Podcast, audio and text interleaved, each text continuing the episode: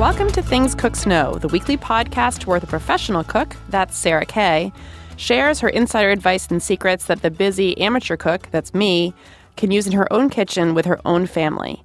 And this week's episode could not come at a better time. It's extremely cold outside. Freezing, Not just freezing cold. cold. I'm getting over a cold, and we're talking about soups. My favorite subject in the whole world. Can you just walk through like the basic steps to make a soup? Because I guess one of my questions is like I don't know when Where to, to start, yeah. where to start and then when to add what sort of thing. Mm-hmm. So like if you're making a basic soup, what is the general progression of So making it? You're starting like with your aromatics, like your mirepoix, which would be like, you know, very traditionally like onion, celery, carrot. You don't necessarily have to do that for everyone, everyone, but so I usually and and you're kind of sautéing those at the and bottom is that of the that like creates like kind of like a foundation of flavor? Flavor. Mm-hmm. Okay. And so I'll, I'll I will always have an onion. Everything starts with an onion, okay? So but I might not always use celery and carrots or I might do onion and garlic and celery and I'm that's I might start sautéing something like a sweet potato or something like that at the same time instead of carrot or who knows, whatever.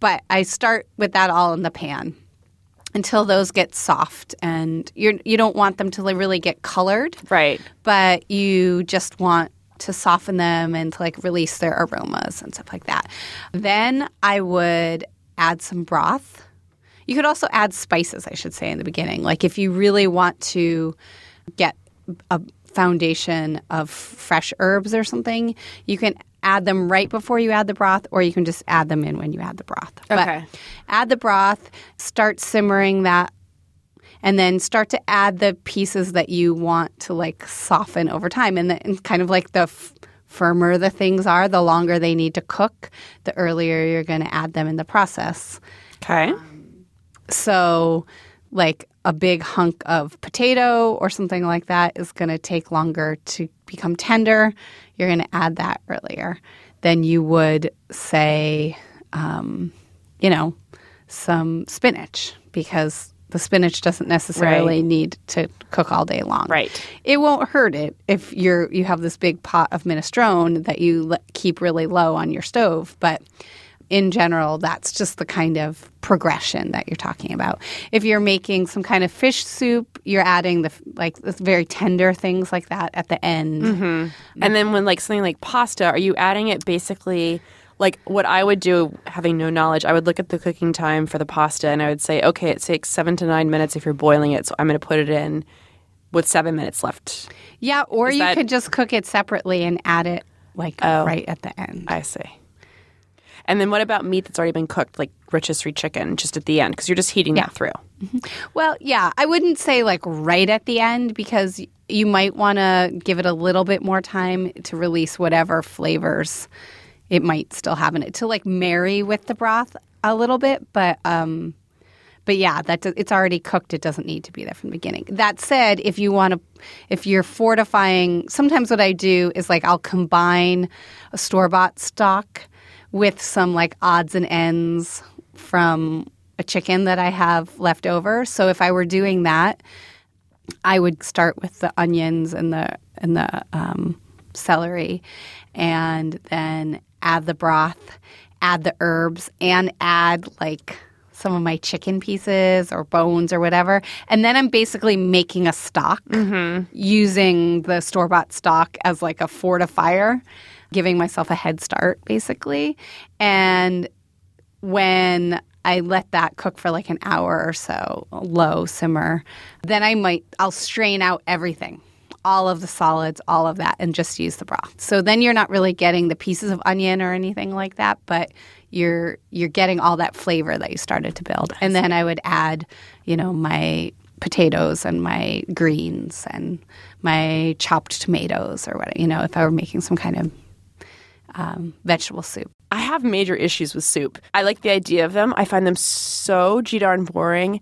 And I was coming in to this podcast. One of the reasons I was late was because I had to stop and get an oatmeal cookie because I tried to have soup for lunch because I'm trying to. It's the new year. I'm trying to be good.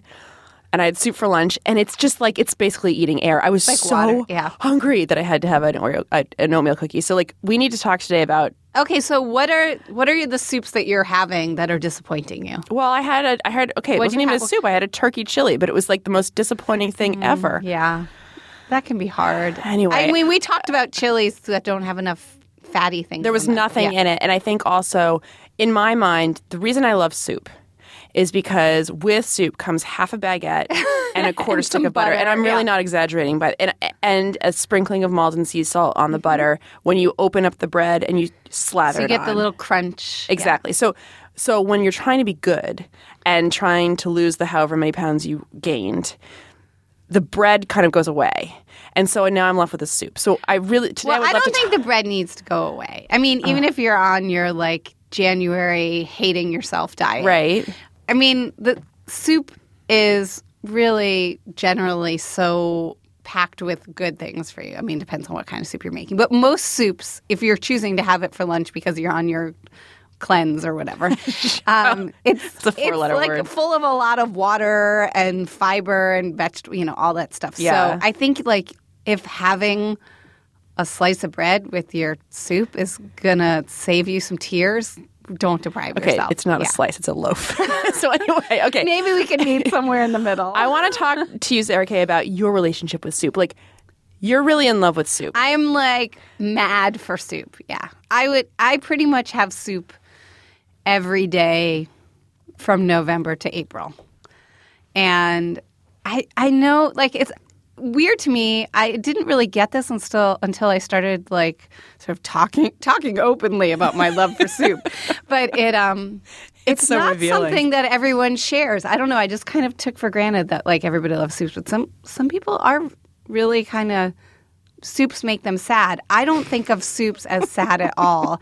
I just think they're like so full of possibility and you can't screw them up and they're so warm and you can, you know, you can drink them basically or sit down and eat them at the table or they can be so many different things. It can be comforting, they can be kind of exotic. I don't know. There's just so many things that you can do with soup and I I eat them all winter long, and I I have this kind of ritual of making them at home that where honestly, oftentimes I start making a soup in the morning while the coffee is brewing. okay. So it's like, and I did this especially um, before, you know, before I started at Real Simple because I had a long stretch of time where I was a, a person who worked from home as a freelancer. So I didn't have to report to an office.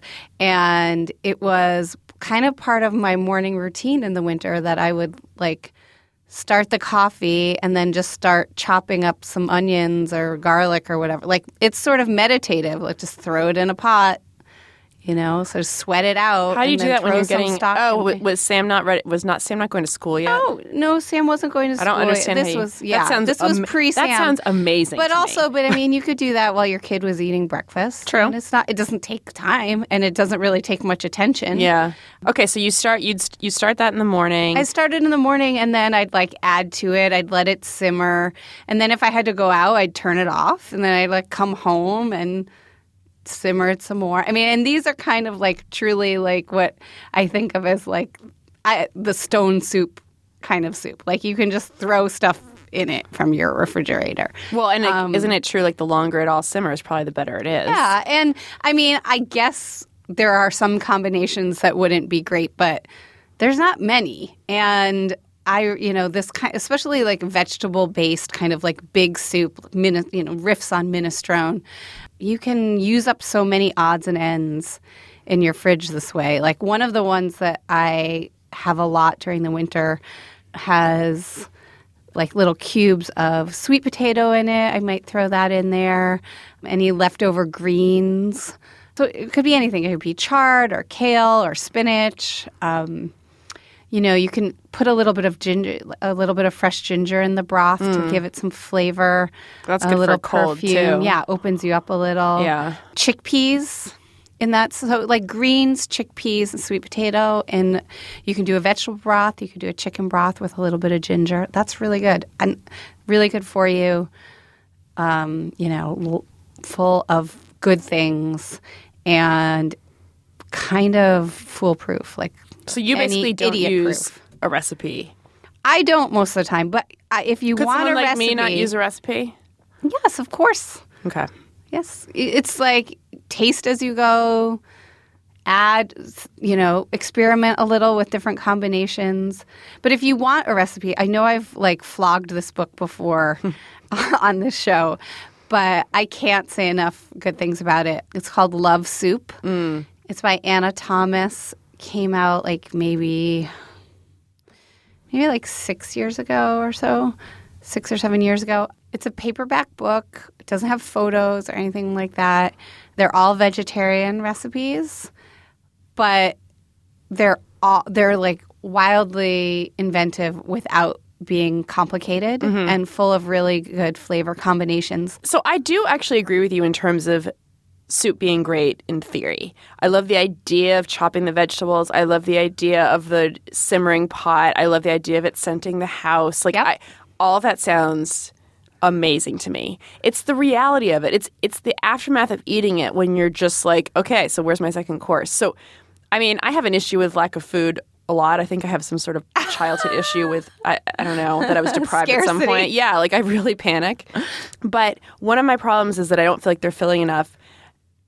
And besides an entire or half of a baguette and butter, like what else can you do to the soup itself or to this, you know, on the side to just make it feel more like a meal? Because I think the the ease of soups makes it you really actually want to have them as a meal as opposed Right, it's to like, a one of your meal. bowl kind exactly. of thing. Well, I mean, I think if you want a more filling soup, you're going to want an element like the sweet potatoes or bean like beans are really filling. So if you have a kind of more f- like chunkier, like a f- really full of fiber element to your soup, that will fill you up. So you can always go in that direction if you just mm-hmm. want to talk about the the soup itself. If you if you're open to some add-ons, there are so many things you could do. You know, just on the sort of bread idea alone, instead of your baguette, you could have some croutons or any kind of cracker. You could make little melted cheese toasts and you can float that on top of your soup or you can have it on the side. Um, you can get those like crispy onions, you know, and Oh, you can put yes. those on the soup. You can, you know, a soup and a like a little salad or like a slaw is always great as like an, an accompaniment, but you can also stir in some greens at the last minute just to kind of wilt them. You can add a nice big spoonful of sour cream or even plain yogurt to your soup and kind of mm-hmm. swirl it in. You can add, you can make a kind of a loose dough and drop dumplings into your soup Oh at the very gosh. last minute. I mean, and That's that's, nothing. That's January. like flour and water. You know, Yeah. it's like salt and water. So it's it's not labor intensive or anything, but that would do it.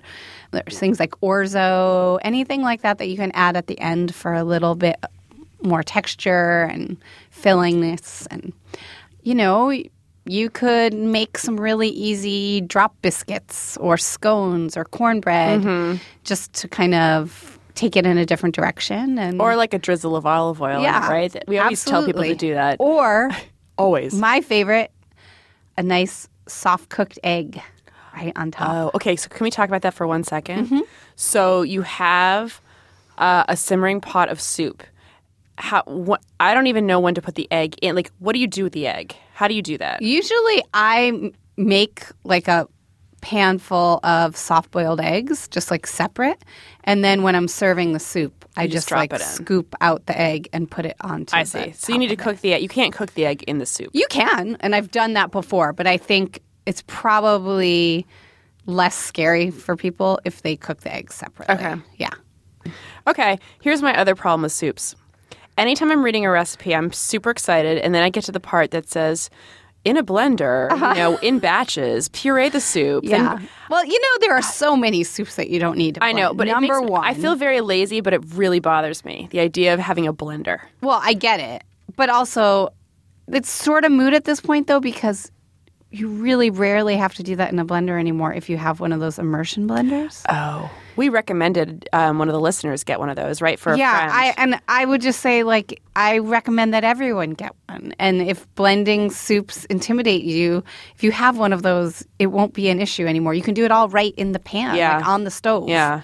and it makes just like you could do it with your eyes closed. It's so easy, so you don't have to like transfer hot liquid. Right, and then I'm always worried about the top coming off Yeah. and like disaster. I mean, I stay away from fussy soups where you're, you know, blending and straining and we're not. Right. No, we're not talking to people who are making soups like that. right, we're not a Right. silky soup crew. Yeah, but if you have one of those immersion blenders, it's no big deal. Okay, It's really, really. So go get one. I will. I think I will. Okay, okay. A great thing about soup, obviously, that you can like make it ahead, make a huge batch, Mm-hmm. And then live off of it for a while. Yep. Are there any sort of like overall guidelines if you're going to do that to make sure you're, successful? So for like freezing. And Yeah, for- yeah. Well, a few things. So number one, remember that you probably don't want to put a big vat of hot soup into your freezer. So you want to cool it down before you freeze it. So it doesn't go from like blazing hot right into the freezer because then it will it will just raise the temperature of everything in Right. your freezer. So you can cool it, you know, you can let it cool down a little bit just on the stove and then you can either or you can put the the pot like in a cool water bath in your sink or something like that. Just help bring the temperature down quickly before you portion it out.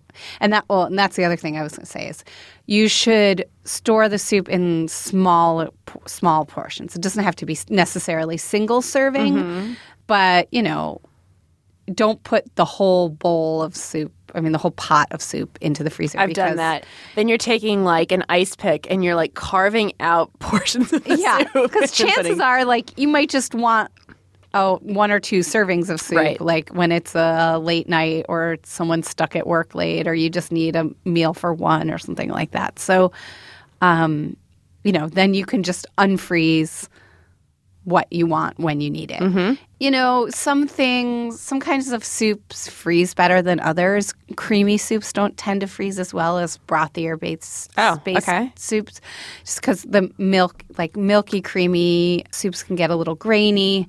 If it's, you know, any of the things that you may notice, like as they sit in the broth and absorb the water, like pasta or things like that, maybe, or rice even, Yeah. like that really swell up. Yes. Either if you can, you just kind of keep it separate. So freeze the broth and things like that, but then just add add some pasta when you're reheating and, and stir it in. It'll just keep the texture of it better.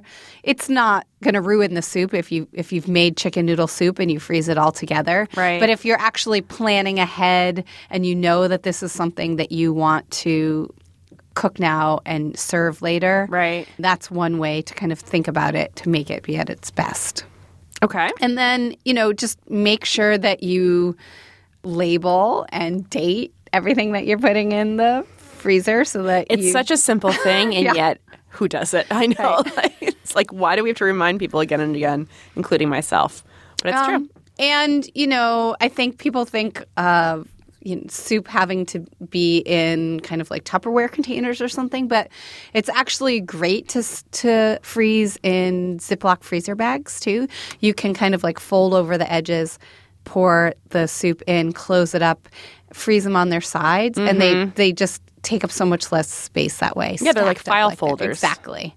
But I think that, you know, in general, I would also say that you can have soup any meal of the day.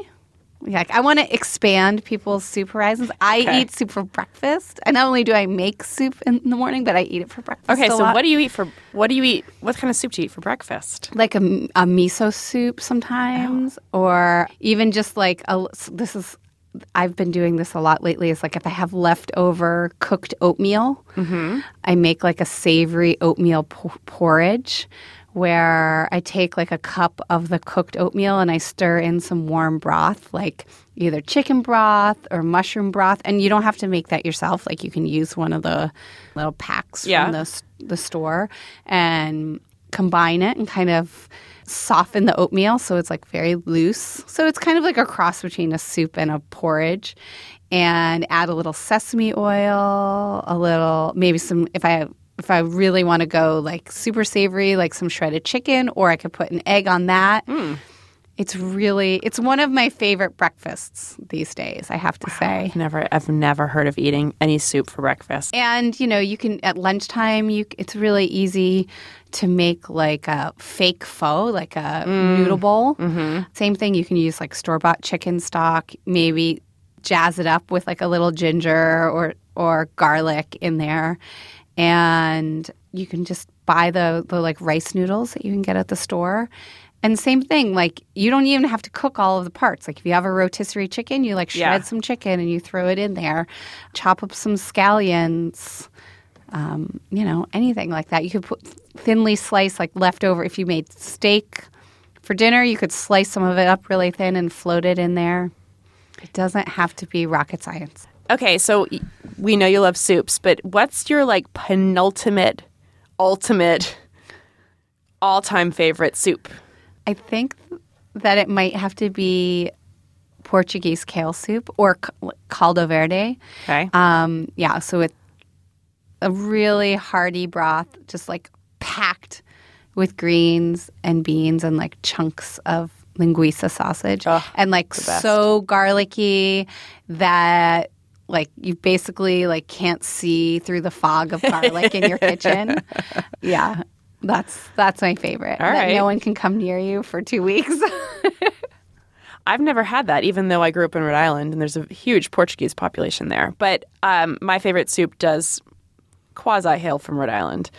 Well, it does. It's it's the black pearl clam chowder. I love a chowder. It's oh my god, the chowder. Um, and I really don't think anything. is but it creamy or is it's it creamy. like okay. It's creamy. I mean, I you know, I, I always go for like the worst version of everything. It's, so it's definitely creamy. And the Black Pearl is just a you know, it's like a great old restaurant right Mm-hmm. on the pier on Bowen's Wharf in um in Newport. And my family always goes there in the winter for clam chowder. You like beat the crowds, get away from them, Yeah. and just. And they used to have those awesome, huge uh, pilot oyster crackers. I love that are discontinued. Yeah. But the chowder's still good. S my son basically like that was part of every meal of his life for like the first two years. It was like with those oyster crackers, and he called them gugas. I don't know why. That's just like what he called them before he could speak. I, but now everyone in my family still calls them gugas. So yeah, Well, if they ever like, make we them like our again- chowder with a side of guga. Yeah. Well, if they ever make them again, I will start calling them gugas as well. All right. So good to go. I'm good to go. Thanks for Let's helping go me make out. soup. I'm going to get an immersion blender stat. Uh, thank you so much for joining us today for Things Cooks Know. We'd like to thank our producer, Tim Einenkel, and our illustrious engineer, Zach Dinerstein. If you enjoyed the episode, please subscribe on iTunes. And for a million more great cooking tips and tricks, as well as a cajillion soup recipes, head to realsimple.com. If you have topics you'd like us to cover next time, you can tweet them to us at Sarah P. Humphreys or at SQ Karn. We'll be back next week.